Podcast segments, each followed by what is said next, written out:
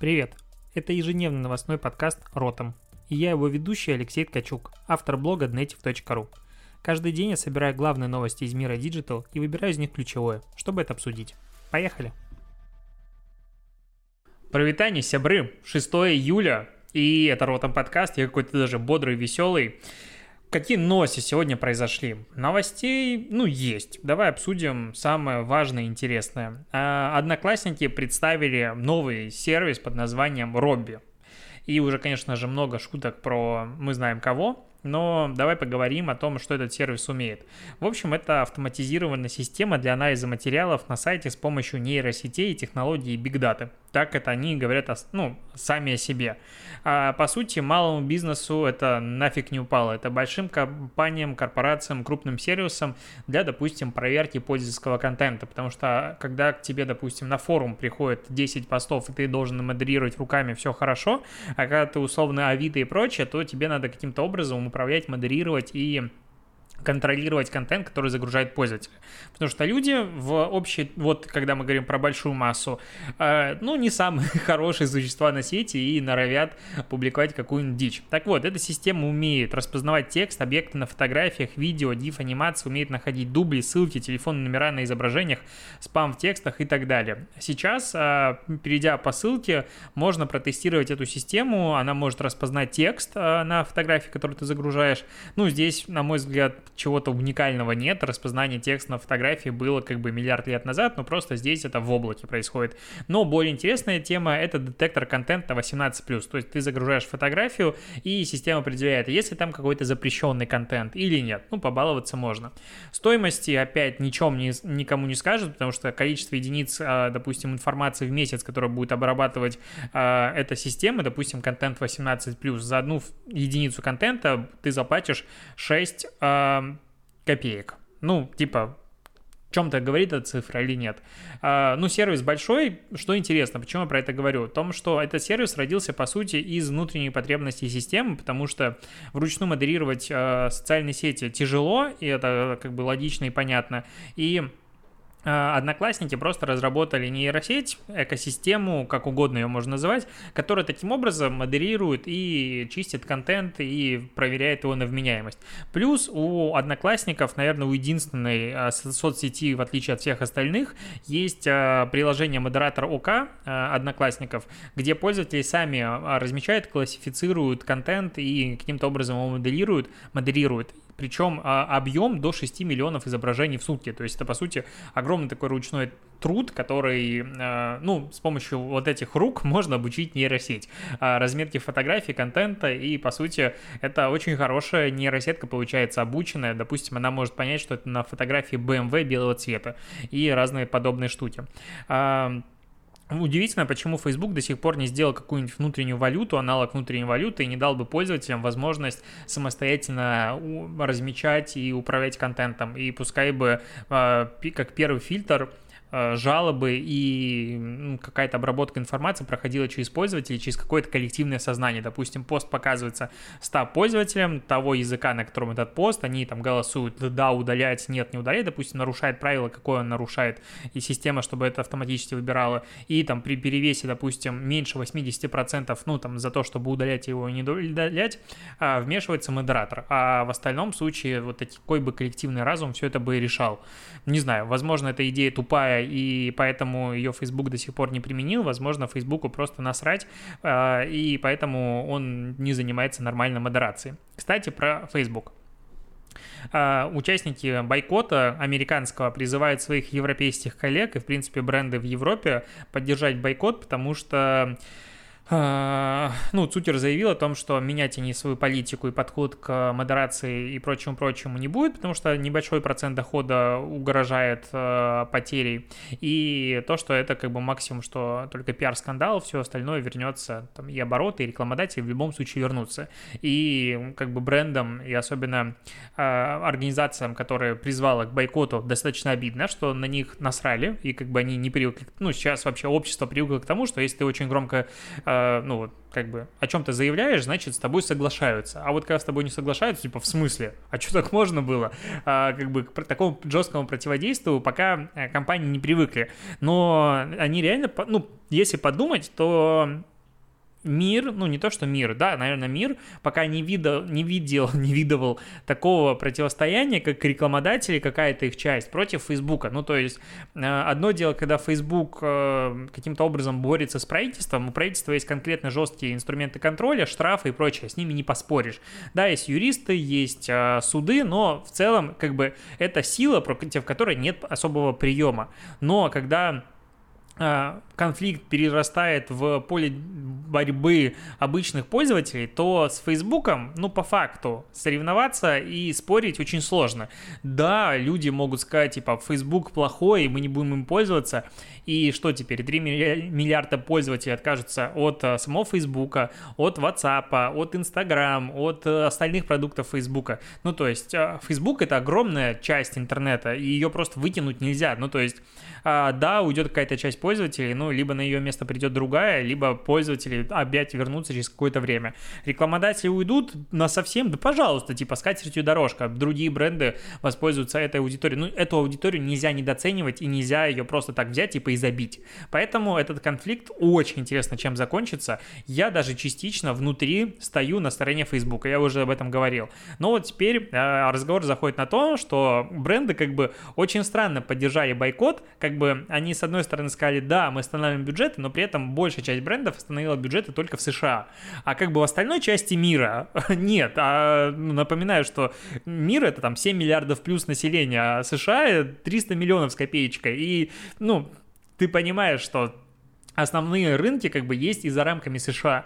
И та же Европа — это огромный рынок для большого количества брендов. И там никто компании не останавливал. Вот сейчас а, различные благотворительные фонды, ассоциации в Европе говорят о том, что это тоже наша проблема, мы тоже должны бороться с хейт-спич и прочее-прочее. И вот, допустим, к бойкоту Фейсбука присоединился Совет Равинов Европы, потому что а, типа проявление антисемитизма, расизма и клевета — это не личное мнение, а предвестник преступления. Мы должны добиться, чтобы руководство соцсети взяла на себя ответственность. Боль наблюдать, как мало делается сегодня, чтобы предотвратить разжигание и распространение ненависти в Фейсбуке.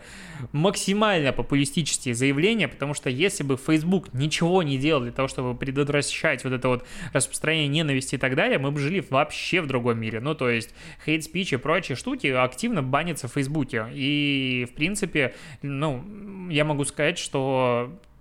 количество неадеквата, которое вообще существует в этом мире, и в сравнении с тем количеством, которое встречается в Фейсбуке, несоизмеримо. Ну, то есть, они его реально вычищают.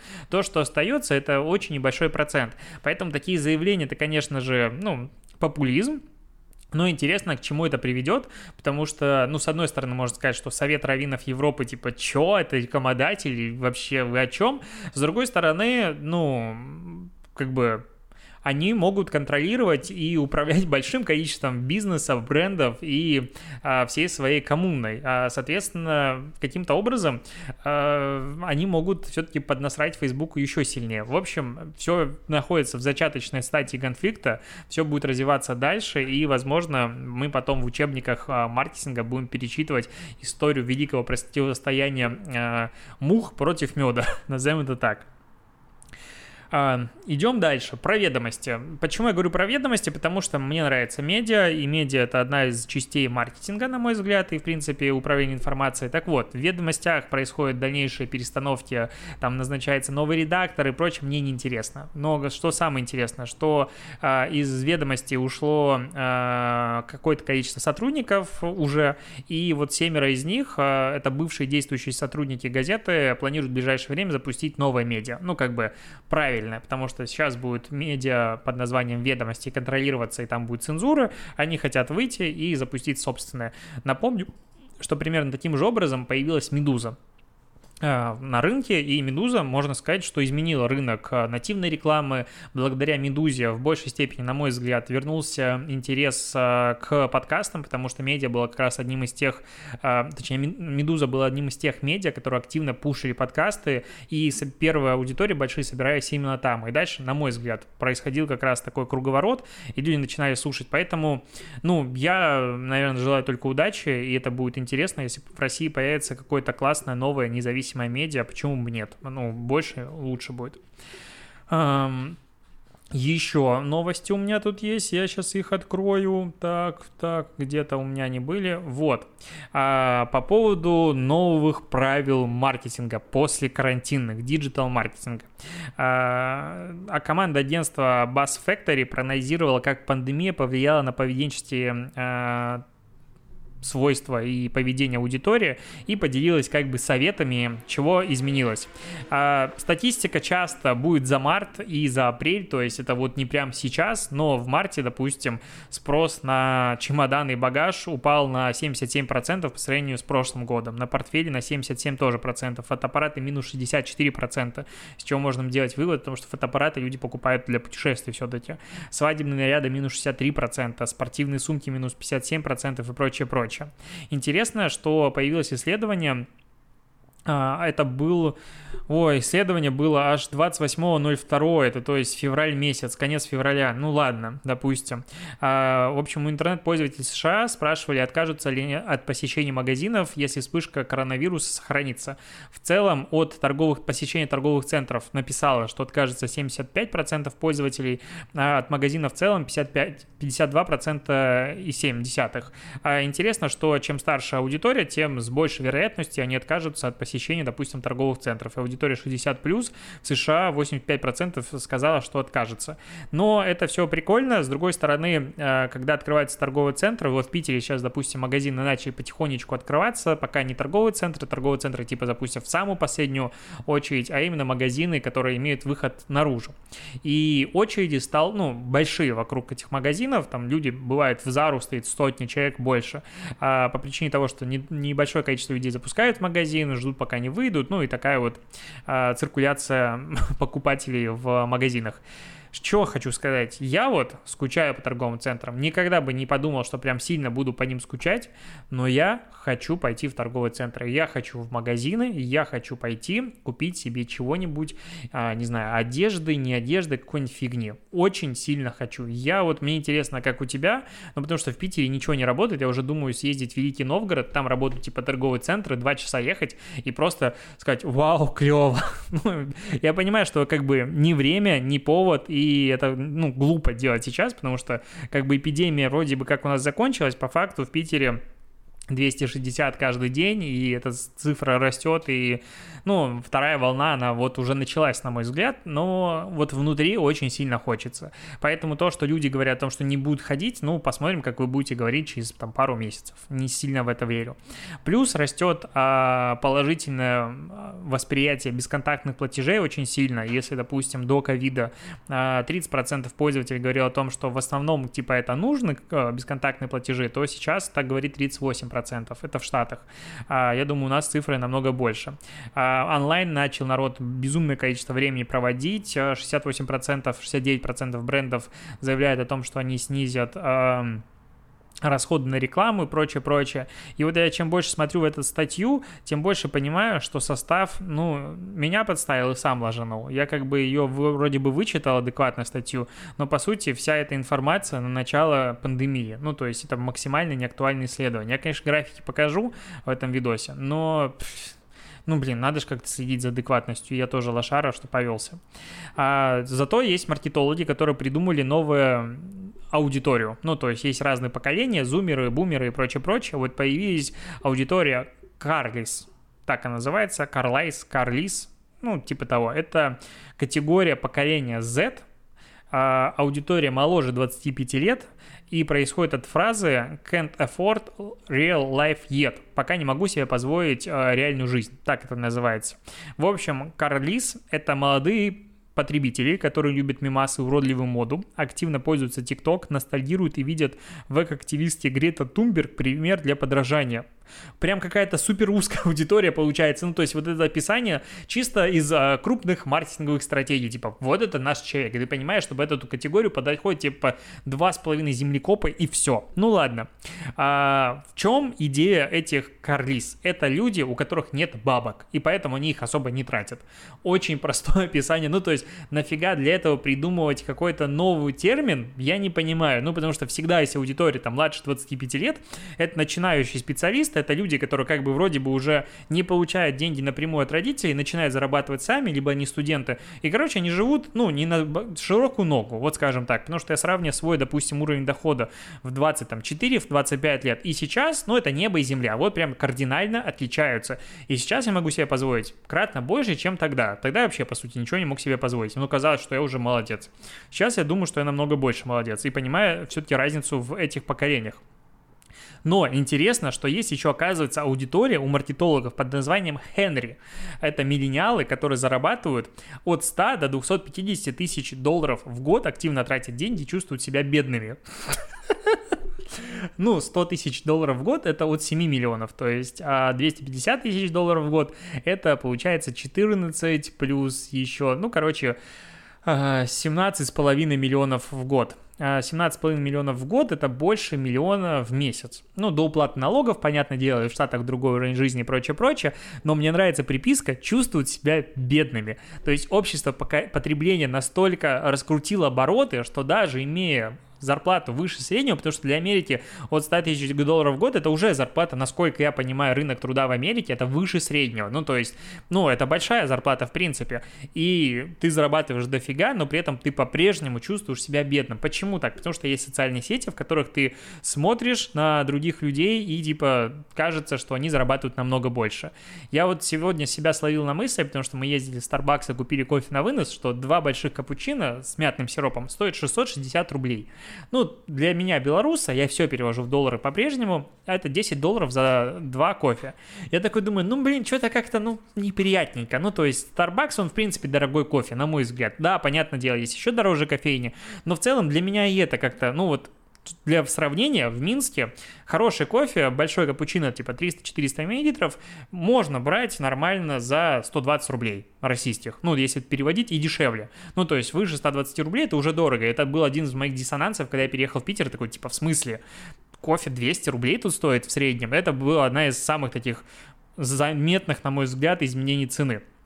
И, ну, а я, типа, зарабатываю нормально, ну, то есть я могу себе позволить этот кофе, и вот я всегда смотрю на аудиторию, там, типа, внешне, и думаю, блин, чуваки, как бы много путешествуют, сколько же надо зарабатывать, чтобы так путешествовать, и, ну, чувствую себя недостаточно, как бы, обеспеченным человеком часто из-за того, что, как бы, в интернете я вижу что-то больше, и это как раз такой синдром поколения, мне кажется, ты всегда чувствуешь, что другие лучше тебя, ну, потому что ты, опять-таки, демонстрируешь в социальных сетях что-то более клевое, но при этом, конечно, есть история о том, что люди во время карантина начали меньше выпендриваться и там строить каким-то образом свою жизнь иначе. Я что-то увлекся про деньги говорить, вообще любимая моя тема. Давай поговорим про Алиэкспресс. А, Алик, а, можно его называть Алик, потому что Алиэкспресс фиг выговоришь. Так вот, Алик запустил во время карантина новое шоу у себя под названием «Залипатинг». Это шоу, где звезды не распаковывают продукты, а запаковывают их. А, типа они приглашают какую-нибудь звезду, селебу. Он берет подарок, запаковывают вместе со звездой, они что-то общаются, запаковывают, не знаю для кого, и потом типа оказывается, что это подарок для другого человека. Ну, так, таким образом все происходит. Люди это смотрят, я посмотрел один выпуск, ну, не посмотрел один выпуск, я увидел, что один выпуск длится час одиннадцать минут. На мой взгляд, это прям, ну... Это дофига как-то для шоу, возможно, там суперинтересное интервью, типа Анна Хилькевич, час одиннадцать, окей, но интересная статистика а, таких шоу. То есть, по сути, это... А, стриминговый яком, вот так это назову. Шоу, короче, могут запускать и другие бренды, допустим, L'Oreal, насколько я понял, подобную штуку делают. И во время стримов L'Oreal в этот день... конверсия посетителей магазинов в два-три раза выше, чем обычно, а средний чек в два раза выше. Ну, то есть это прям сильно. Кроме того... Суммарно собственный проект Алиэкспресс с марта набрали более девяти миллионов просмотров. Наверное, можно сказать, что это классная цифра. С другой стороны, стоимость продакшена, количество денег, которые потрачено на все это, возможно, на приглашение звезд, оплату их, Ну, это как бы немало, то есть это немало, с другой стороны, они заработали денег в это время, где тут статистика была. Так вот, только в первый месяц локальные стримы принесли продавцам площадки более ста двадцати пяти миллионов рублей, но это локальные стримы, это не залипатинг, про который как бы Алиэкспресс усердно говорит, и в принципе любой кейс я всегда читаю очень подозрительно, я типа сижу и пытаюсь найти подвох, потому что, как правило, в кейсе показывают только хорошие цифры, я сам так делал, я прекрасно знаю некоторую подноготную больших кейсов, которые, вау, вот это красота, а по факту там типа досматриваемость пятнадцать секунд большого шоу и прочее-прочее, ну ладно, шучу. И вот первый выпуск с Анной Хилькевич набрал в приложении восемьсот сорок тысяч лайков, в четыре с половиной раза выше среднего показателя. Третья серия с Хилькевич стала самой популярной, внутри приложения двести шестьдесят пять тысяч просмотров, двадцать четыре тысячи зрителей интересовалось продуктами во время шоу. Не совсем понятно.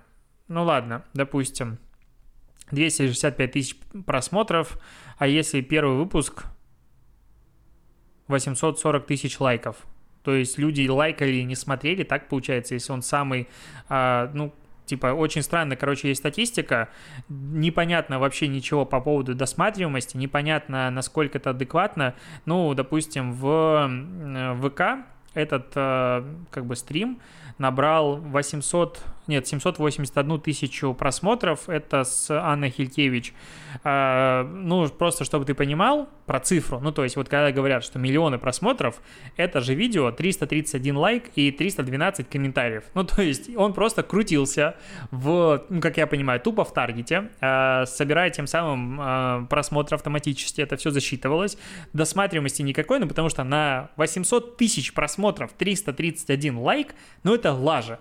И вот я жду, когда наши медиа маркетинговые вот таких вот тупо рекламных статьях начнут задавать вопросы. Ну, то есть, чуваки, а давайте, ну, вот, типа, ты делаешь статью про Алиэкспресс, а давайте у них спросим, вот, про досматриваемость, про, а почему такой вот вещь? Ну, то есть, я же не... требую очень многого. Это вопросы, которые возникают просто у адекватного человека, который понимает хоть что-то в продвижении, к компании, которая это сделала. Не хочешь отвечать на эти вопросы? Ну и напиши, компания на эти вопросы не ответила.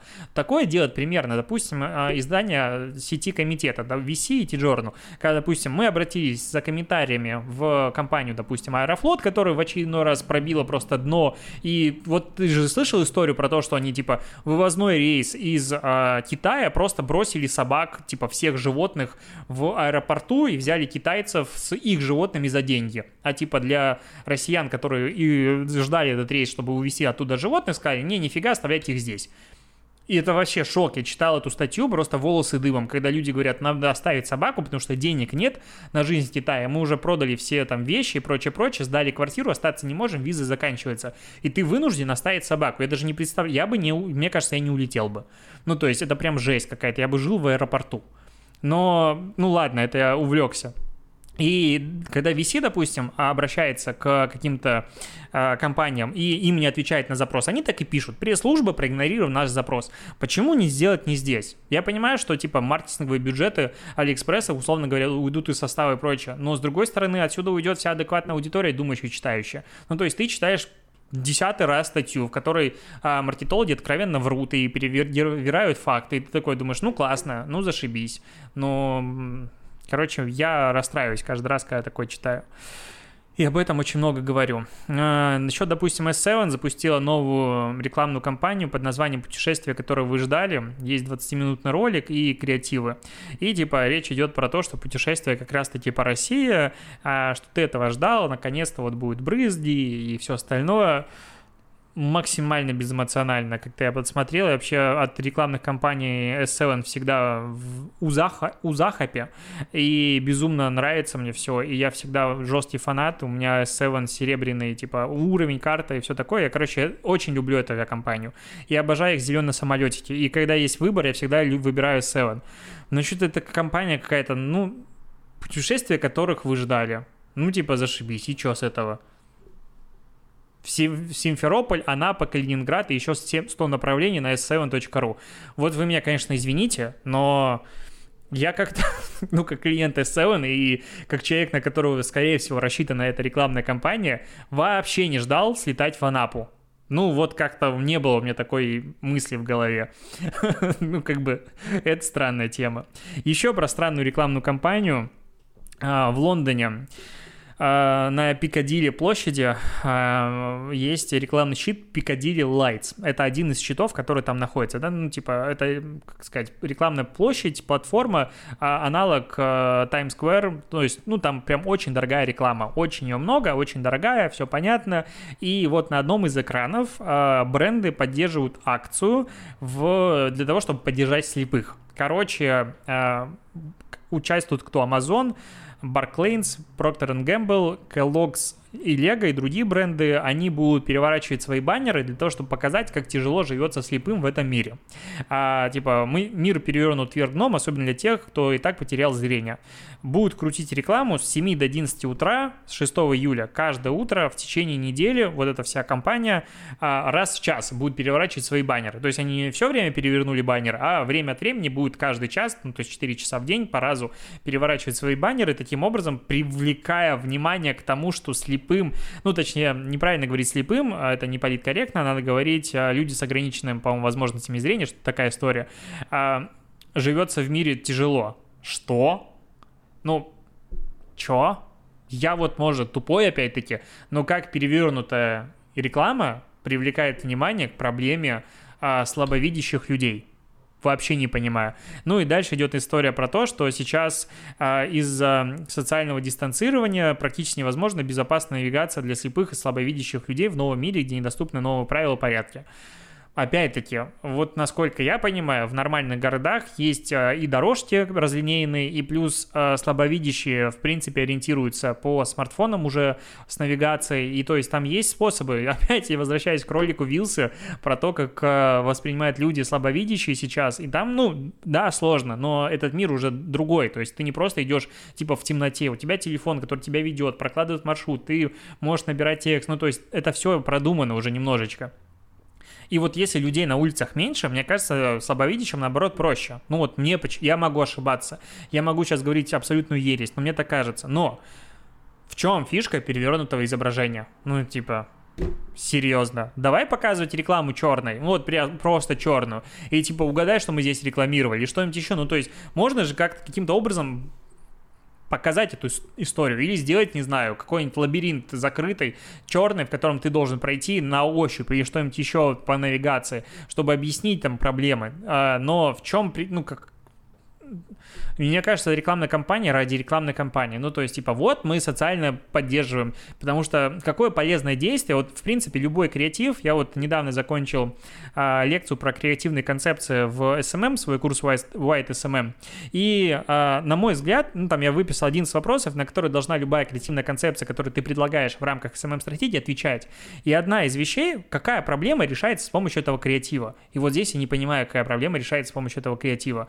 Люди, типа, не думали об этом, не будут думать после, потому что, ну, каким образом перевернутое изображение сакцентирует внимание. И что мы решаем, какую проблему мы решаем, какое полезное действие мы этого хотим получить. Поэтому я максимально недоволен вот этой хренью, считаю, что это просто дичь. Ну, либо в комментах, если ты понимаешь, в чем смысл, объясни, я с удовольствием выслушаю.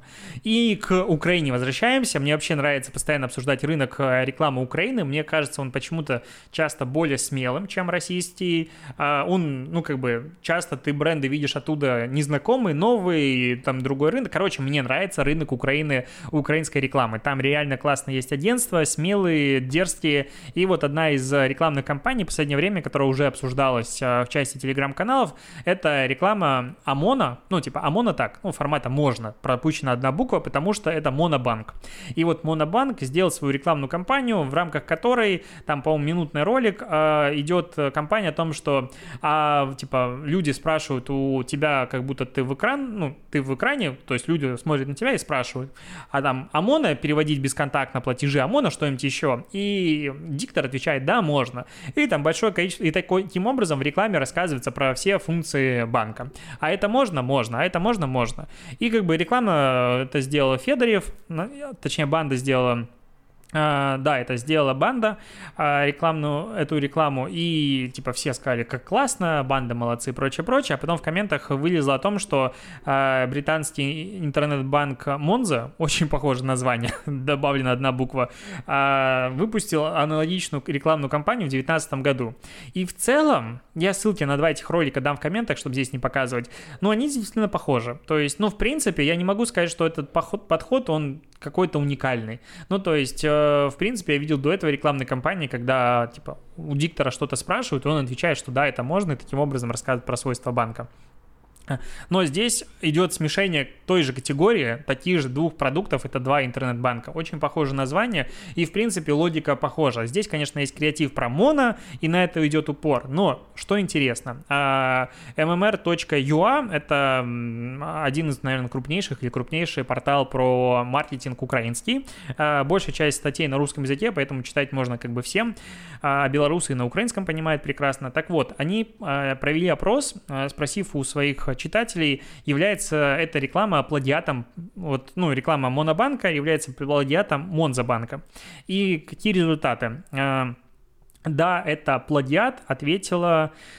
Так, так, так. А, какая рекламная кампания круче? Монобанк э, проголосовал пятьдесят пять процентов, Монза сорок четыре процента. Я думаю, здесь говорит, речь идет про патриотизм, э, потому что они две одинаково хороши, э, и плюс на английском языке не все понимают. Э, плагиат ли это? Ответил шестьдесят процентов, не плагиат э, сорок процентов. Я считаю, что это не плагиат, ну, потому что такие агентства, они не плагиатят, это очень тупо.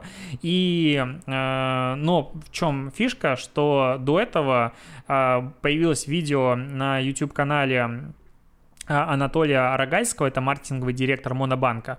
Они сказали о том, что э, они вдохновились кейсом Монза и решили повторить такой успех у себя. А кейс именно банка Монза с этой рекламной кампанией, он был супер успешный, и прям там они привлекли безумное количество клиентов, там сто тысяч или что-то такое. Ну, короче, огромное количество клиентов они привлекли этой рекламной кампании. И вот когда маркетинговый директор банка говорит о том, что они вдохновлялись другой рекламной кампанией и на основе ее выставляют кей пи ай, возникает мысль о том, что это все-таки была взята рекламная кампания референсная и был повторен подобный же стиль. Плохо ли это? Я считаю, что нет. Ну вот серьезно, это два абсолютно разных рынка. Если это сделано сознательно и как бы особо никто не скрывает и все-таки переработанная идея, почему бы нет? Ну, серьезно, все ищут референсы постоянно, ну, в принципе, любая стратегия, любая рекламная кампания стартует с референсов, а референс — это уже, назовем это так, вдохновение. Поэтому я не думаю, что это прям критически плохо, вот почему так мне так кажется. Это, ну, это норм, и в целом надо привыкать к тому, что там, знаешь, иногда там студия того же Лебедева выпускает какой-нибудь логотип, и все говорят, вот, а где-нибудь в, где-нибудь, не знаю, в Таган, Таганроге или нет, Таганрог слишком близко. В Чили какая-нибудь газета, которая выходила в период с девяносто первого по девяносто пятый год, у нее такой же логотип был, похожий, там та, была также обыграна буква «М». Но количество идей в мире ограничено, на мой взгляд, и часто они повторяются, поэтому, ну, не осуждаю, и в целом это норм. Я считаю, что лучше делать такую хорошую рекламу, немножечко похожую на... то, что сделали на Западе, чем делать просто откровенную лажу, но зато самостоятельно. А, вот, на этом я новости заканчиваю. Я и так затянул этот подкаст, потому что хотелось поговорить. А, до скорых встреч. А, и последняя новость. А, вышел новый выпуск продажных блогеров. Мы там обсуждаем инфобизнес, мы там обсуждаем зарплаты эс эм эм-щиков, мы там обсуждаем разблокировку Telegram. А, обязательно слушай, оставляй отзывы. Мы стараемся, и... там целый выпуск идет столько, сколько мой ежедневный новостной. На этом точно все. Спасибо, что дослушиваешь. Увидимся с тобой и услышимся завтра. До побачення и TikTok дня. Пока.